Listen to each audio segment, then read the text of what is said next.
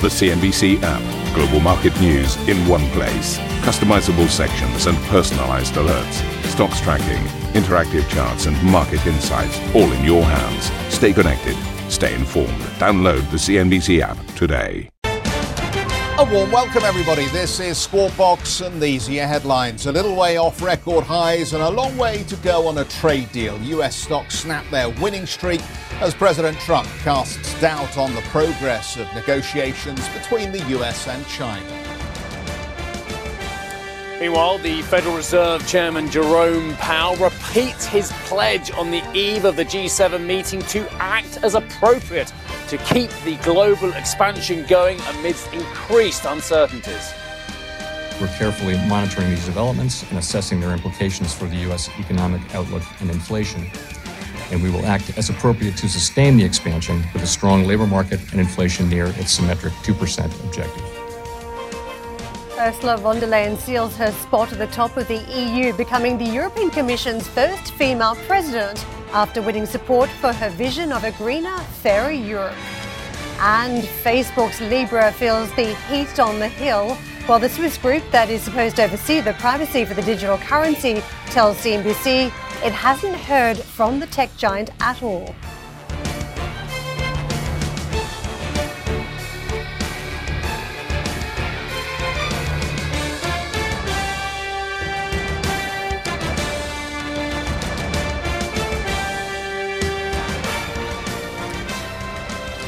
Lithography. It's the word of the morning, but it hardly slips off the tongue, does it? Lithography, Karen. Very good morning, Good by the morning, way. and nice to see you back. Thank you so much. It's been a long time. It feels Yeah. like I've been away in Asia for a very long time. But let's talk about lithography because ASML has just delivered a second quarter 2019 earnings. And I could tell you at a headline level, in terms of uh, the net sales line, uh, they are in at 2.57 billion. The uh, the market was uh, looking for a sales number of around that area. So the analysts 2.57 billion was the expectation. The group has uh, delivered slightly better than that. The group telling us they've got a 43% gross margin for the second quarter on those slightly higher net sales numbers. In terms of the net income, then they've delivered at 476 million euros, which was better than the first quarter's 355 million. Uh, the group says in terms of outlook, we expect R&D costs of around 495 million. Uh, the group has net bookings at euro 2.82 billion as against 1.4 billion in the first quarter. Um, I think uh, these are not bad numbers. And what's interesting about these is the company effectively through its lithography machines is a supplier for the semiconductor industry and a lot of people have been writing off the semiconductor industry of late the outlook remains unchanged going forward. 2019 total sales uh, view remains unchanged. We continue to see 2019 as a growth year. That is the message coming through from ASML this morning. How about the markets? Oh, you've got another yes, uh, another earnings season, of course. I've come back into the middle of earnings season. You know how this script goes. I want to take you to Swatch uh, stock that's been up about 1% year to date. So, not exactly a strong run in terms of gains. The numbers for the first half uh, net profit at 404 million Swissy, the operating result 547 million Swiss francs. And when it comes to uh, the numbers on sales for the first half at 4.08 billion Swiss francs. So, the um, numbers, if we just drill down into what they're saying, uh, positive overall annual growth for the group expected. So that's the, the guidance for the rest of the year. The net income uh, has actually been a reversal from the previous year. That was down 11% with a net margin of 10.2%, also down on the previous comparable period when that was uh, 11%. So going in the wrong direction for margins. Um, when it comes to the actual operating margin, that amounted to 13.4 percent versus 14.7% for the previous year. Again, highlighting the, the, problems that you're seeing in this business. So uh, the numbers are, I dare say, just showing still a little bit of stress. Uh, trade wars, throw that into the mix. Uh, that's been impacting uh, some of the big international players. And this company today just coming out with, I think, slightly weaker number there. Um, over the years, I've sat down with Nick Hayek Jr., and he is a character. I think our audience will be very familiar with him. Um, and he's very much plugged in, I think, to the market, both in China and in the United States for luxury product. But the criticism I think that the industry continually throws at him is that the online proposition just isn't as good as it could be. And that's where perhaps they're missing marginal sales. Now, I know Nick tunes in sometimes, so hopefully we've baited him enough here that he'll call us and we'll have a conversation about this. But the last comment I saw from an analyst on this was our old friend uh, John Cox over at Kepler Cheuvreux, who I think made the point on another channel that this is one area where perhaps they could focus in the second half of 2019 and improve on delivery for the customer. Good old fashioned retailing these days, not just uh, the product on shelves or in stores, and whether that's your own store, your own retail presence, or whether it's department store or some other group you're selling through. It's not just about that, but it is also through that online presence, whether you have a direct to consumer model these days, and that's been quite successful even for groups like Adidas that sell their wares through many different players, but having the direct to customer channel very, very positive for a lot of companies. So that yeah. is good, good old fashioned retailing these days. Something you could educate me on, I think, because I never thought that people would buy luxury online. They do because I, I, always thought the whole point mm. of luxury was you got to touch the leather, you got to look mm. at the precision dial and the instruments, but apparently people are happy to do that.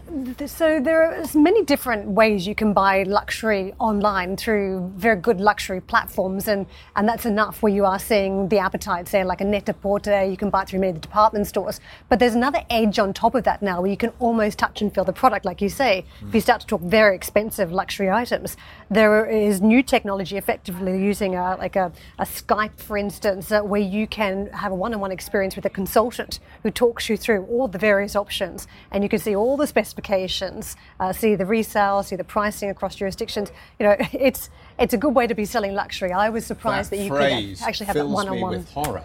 What, what's that? A one-on-one experience. It is a one-on-one experience. Anybody else excited about that at uh, just after 6 a.m. here in London? Depends how much money you're dropping. If uh, yes, then you does. might want a one-on-one yes, experience, Geoff. Let me take you to the market action and uh, corporate earnings, another big theme for the street as well. Big focus on the bank earnings in particular, and JP Morgan Chase Wells Fargo beating on their quarterly numbers, but did report weaker net income interest revenue. So that is one area where the markets just took stock of. The other big ticket items today were Bank of America and Netflix. We'll look for report cards from those two companies today. So investors trying to justify how far we've scaled up on markets and what they're seeing in the earnings. The other big factor is interest rates, and we had very strong retail data yesterday, which is kind of a challenging number when you've got most of the market expecting an interest rate cut this month. So given all the guidance we've had, a very strong forward guidance from the Fed, there was no change to some of those assessments uh, despite the strong retail number. And just adding to some of those comments, uh, Charles Evans, uh, seen as somewhat of a dove at the Fed, has also been making the case for a 50 basis point rate reduction. And after very strong non farm payroll numbers recently, the market has been questioning whether a 50 basis point cut is required or just one insurance cut of 25 basis points. So much debate still on interest rates uh, impacting the direction of trade. Other big factors behind some of the red ink, we saw a big drop in oil prices as investors tried to weigh up the geopolitics and some of the stockpiling. Uh, the other big factor, too, was uh, some disappointment still around a trade deal. And the US president uh, is now also suggesting perhaps there will be $325 billion worth of Chinese goods targeted with fresh tariffs if there's no progress. So a lot of negative themes for markets. And you can see we guided low, particularly on the NASDAQ, four tenths of a percent uh, weaker, only a fraction off when it comes to the extent of the Dow falls. But uh, let's just pick up on the Asian markets and see how the, the trade is playing out. Australia firmer by about a third of a percent, but in the opposite direction for Japanese and Hong Kong stocks, falling by that amount, uh, pretty much on the flat line for Chinese stocks for the uh, opening calls here in Europe, watching this market very closely. We saw a big drop in the pound uh, yesterday on Brexit comments. So, in some ways, that should be providing a little bit of a prop for the FTSE. However, when the news is particularly weak, you can often see in lockstep that the UK market can fall along with the currency. Also, in very positive environments, the opposite, you can see both scale up. So, we'll just watch and see how much red ink uh, flashes up on the boards this morning for the UK market. Elsewhere, we are in lockstep, looking like we'll pick up on some of that reading from Wall Street. Geoff. Thanks very much, Karen. Uh, so let's talk a little bit about President Trump and what he's been doing overnight. Uh, there is still a long way to go on trade talks with China. That is a direct quote. President Trump reiterated he could still hit Beijing with tariffs on an additional $325 billion worth of goods, which would essentially cover all remaining Chinese exports to the United States. That's as Beijing hit back at the president's previous tweet that claimed slowing GDP growth showed why China needs a quick deal. A spokesperson for the foreign ministry said that was, quote, totally misleading. Dan Yergin is with us, Vice Chairman of IHS Markit. Dan, good to see you this morning. Good morning. So, just could I get an initial reaction to the President's comments here? He's now again managing our expectations around how quickly this trade deal is going to be this done. This is like a sporting event where the competitor is also the commentator and that's certainly he's providing the commentator on it, and it's part of his ongoing negotiation. And I think that the, it's the intensity of the pressure that he intends to keep keep on until uh, they get to, to get, get to something. But of course, they're asking China to make a lot of changes in how its system works. So uh, that's what really more than anything else is what's hanging over the whole world economy right now. Which I mean, which part in particular do you think is proving to be a problem at this stage because when we had the truce announcement, right. the market got quite excited about the idea that the talks were back on. But we also got that surprise announcement about Huawei, which right. seemed to unwind some of the fears around national security. At this point, what do you think it is that's uh, proving to be the stickier well, issue? Well, Huawei is a issue, huge issue in itself, and it is uh, one that is certainly um, very tied up with national security considerations, and it's become the, almost the symbol of, of the, the whole issue in the relationship. I think it's, it's, it's the intellectual property and it's the access to the markets that are the really big questions uh, that are, are, certainly the big questions for American companies uh, who are looking at China. We've heard ongoing debate about whether a trade resolution means that the uncertainty goes away from markets. Enough uncertainty disappearing that the Fed can also just go back to where it was on interest rate policy. What do you think if there's a trade deal that materializes? Will some of that business uncertainty, where many investors are on the sidelines, not willing to, to spend on capex, does that go away? Does it well, fade? I, I, think that's I think that's right because this is, you know, in fact, the U.S. economy is still doing, you know, is pretty well. Chinese economy obviously is not doing as well. But when you listen to Chairman Powell, his main concerns are about the international trade wars and so forth. That's what worrying him as opposed to the domestic economy. So if there was a sort of magical solution to the trade dispute, uh, that would be seen as a, as a big positive. In the short term, what can we expect? Because I thought it was stunning overnight that you've got someone from the Fed talking about a 50 basis point rate reduction just after we've had some strong data. We've had strong non farm payrolls, relatively speaking. We've also had retail sales numbers showing that the consumer is in good health in the States. Why a 50 basis point rate reduction when we don't have the data at this point to, to match up to that language? Well, that would be quite surprising. I think really the expectation that's out there is a, a quarter point uh, you know, is what they've signaled that they would do at, at the end of the month. Uh, 50 points, you'd say, why? Just going back to uh, the China US story here, Dan, you, you just put out a piece, uh, the organization's just put out a piece on Chinese auto sales. I've just spent a, a little bit of time in yes, China, yes. and one of the things that I was aware of is just how concerned companies, particularly international companies, that saw China as a great marketplace, how concerned they're becoming about some of the slowing growth trends that, well, we're, that we're seeing. I think in general, if you did surveys, I've certainly seen the surveys of U.S. CEOs, uh, there's certainly not the same optimism in general about China, and that's been going down since 2012.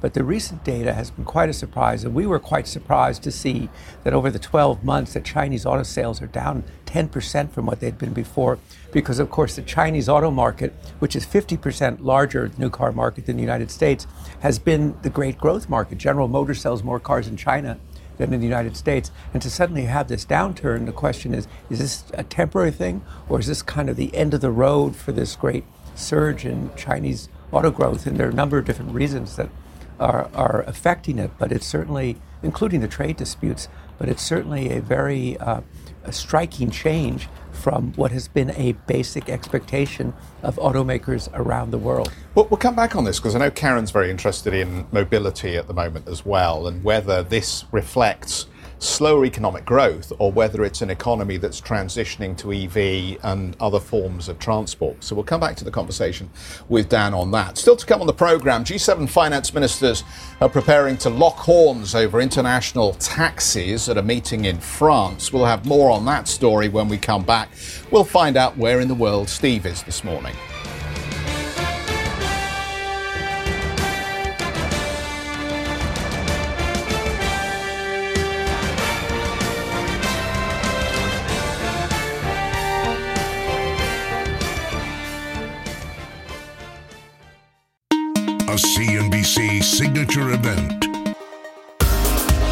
West, CNBC's exclusive invitation only retreat returns to Nansha, Guangzhou, China in 2019. We explore all things tech from artificial intelligence to 5G. Join the world's most prolific investors, inventors, and entrepreneurs as they share their stories and celebrate innovation. Visit easttechwest.com for an application to attend.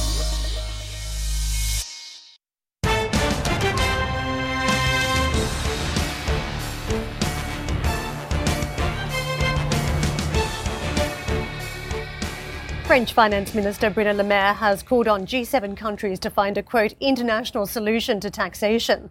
Le Maire made the comments in Paris as he welcomed finance ministers and central bankers from G7 countries.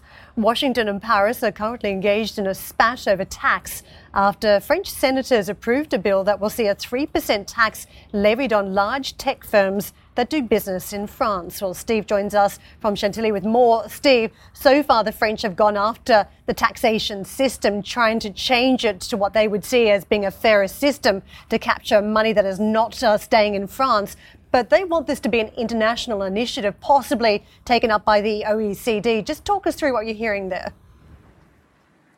Yeah, I mean, there's a whole host of issues which you've touched on. And very uh, good morning to you both, you and Geoff. Nice to see you both back in London. I guess that's why I'm here then as well. Keep us separate for a couple of days. Um, but but it is absolutely fascinating looking at the architecture of the global system, looking at where it's creaking, looking at where there are loopholes as well. And actually, if you start digging away, you start worrying a little bit more that actually the current global architecture is just not fit for purpose, uh, as we know full well. And Geoff, you are a historian of this as well. Bretton Woods set up 1944 to try and create some order uh, after the dreadful depression years of the 30s, the dreadful, devastating war years. And of course, 1944, we were still fighting both in the European theatre and indeed uh, in Asia Pacific as well. And Bretton Woods was trying to find some order in the monetary system to stop competitive valuations, to try and build a framework with institutions such as the IMF, the World Bank, the International Bank for Reconstruction and Development, spin forward uh, to now. And, and people are saying, yes, things things are creaking. And whether G7 is the right format uh, for that remains to be seen as well. I'll just run you a couple of bits of tape as well, though, as well, because there's so many big issues we're talking about. And one of them is from Bruno Le Maire speaking in Paris last night uh, on the 75th anniversary of the Bretton Woods uh, Agreement. It was signed in New Hampshire, actually, on the 22nd of uh, July 1944. But he's talking about Bretton Woods and the threats it's facing uh, from both within the G7 and from out of it. Today, Bretton Woods is contested by the two major world powers, by the US and by China, on a different manner, of course, but the contestation comes from the two major world powers. So the point is there threats from within, i.e., the US, which let's face it, doesn't necessarily always at the moment under the current administration have a uh, multilateral approach to uh, global affairs as well. And from outside, with what will be potentially the world's largest power, which isn't, as I say, in the G7, but of course is in the G20 as well. So what is the right format? Spin forward to the other story you're talking about, very specific story, Karen, at the moment. And, and it's a, it's a perennial issue as well. You can go to any number of G meetings, IMF meetings like like you and Geoff go to as well. And people talk about fairer capitalism, global taxation. In fact, the tagline here in France is for fairer capitalism. It sounds all very Piketty-esque again, doesn't it, as well? Because people aren't mentioning populism as much, but that is uh, one of the concerns that actually, unless they make uh, capitalism fairer, you are going to see more of a rise of populism and extremism. So, this tax debate as well. Now, look, just to give a little bit of background, the OECD has been working on a whole host of tax initiatives for a long time to try and put in global minimums and, and taxation on corporations. Herein lies the crux of the issue as far as I see it. Everybody wants a slice of that pie. The US appreciates that you're going to have to have some form of global taxation, minimum taxation levels, but of course they want that tax to come back to the United States, or at least they want those revenues and profits to come back to the States, so perhaps those US corporations can give buybacks and the US stock market continue to proliferate. So if looking at the nitty gritty of money, it's who gets the slice of the pie. But of course the French have gone alone on this in lieu of the OECD coming up with something, hopefully by the end of next year. and then the US has taken it badly, of course, with that 301 investigation into that uh, um, unilateral tax increase of 3% that the French have put on revenues of over 750 million euros uh, and well, 25 million euros of revenues in France, of course, which is seen by the US as unfairly attacking their digital companies, their technology companies. Let's listen in to what Le Maire had to say about that US response. The US are one of our closest allies, and they will remain, of course, one of our closest allies but they are ready to use sanctions against France instead of trying to sort out an issue through discussion and cooperation. Our view is that it would be far more preferable to sort out that kind of differences through discussion and cooperation instead of opening a 301 section and envisaging the use of tariffs and sanctions. So you can see there's some very specific issues like that, and of course they'll be they'll be talking later on about Libra as well, because of course that's another one, isn't it? A bit like I was saying about the tax sharing situation as well. They don't want to lose control of the global architecture. So I think really for me, actually coming here and reacquainting myself with the G7 story, having not been to a G meeting for a short while, it seems to me that not only have we got some very very specific issues like trans-Pacific trade wars and what have you as well, tax spats as well, but this is about the existential crisis that is is going on with a lot of these creaking old institutions. And let's face it, at 75, who isn't creaking a little bit? Nice to see you both anyway. Thank you very much, Steve. We'll catch up with you a little bit later on. Thanks uh, for setting up what is a fascinating conversation here uh, with Dan Yergin. Let me just read this read. Jerome Powell has reaffirmed the Fed is ready to act in order to sustain the economic expansion. Speaking in Paris, on the eve of the G7, the Fed chair said trade tensions have contributed to increased global uncertainty and that the central bank is closely watching developments. Um, Dan, can France plough a lonely furrow on this tax issue? Or ultimately, do we need to have a global tax on these technology companies if it's going to work? Well, I think it's going to be pretty difficult to work out a global tax, but certainly for one country to try and do it alone, uh, it will have repercussions and retaliation. And of course, the Trump administration has carried tariffs and sanctions to new heights as, uh, as their international policy tools. Do you think there could eventually be some pushback, though? I mean, when you think of where France has come from, they want to tackle the technology companies where there's enormous revenues being earned in their country. I mean, the GAFAs, they call them, the, the Googles, Amazons, Facebooks of this world. And there is an unfair tax system that seems to be playing out in some countries, and you've got governments that need to find revenue from somewhere. It can't just be France going after the tax system, can it?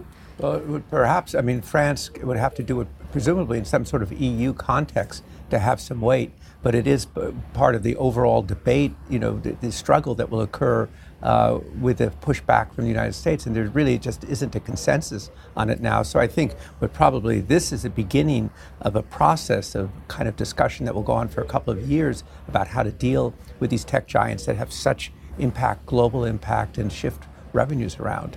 It feels like it tells a story of power too, because the Germans haven't gone down the same, same pathway with the French. I mean, they could have come up with a European accord, but there was not enough support from some of the partners because everybody's scared that Trump would turn around and slap tariffs on particular well, products I, like autos. Exactly. I mean, you know, living in Washington, it's extraordinary to see that how sanctions and tariffs have become just sort of the response and the accepted norm border issues with, with Mexico threaten tariffs. And uh, it's just, those are the two tools, it seems, of foreign policy now. Thank you for listening to Squawk Box Europe Express. For more market moving news, you can head to CNBC.com. Or join us again on the show with Geoff Cutmore, Steve Sedgwick, and Karen Tso, weekdays on CNBC.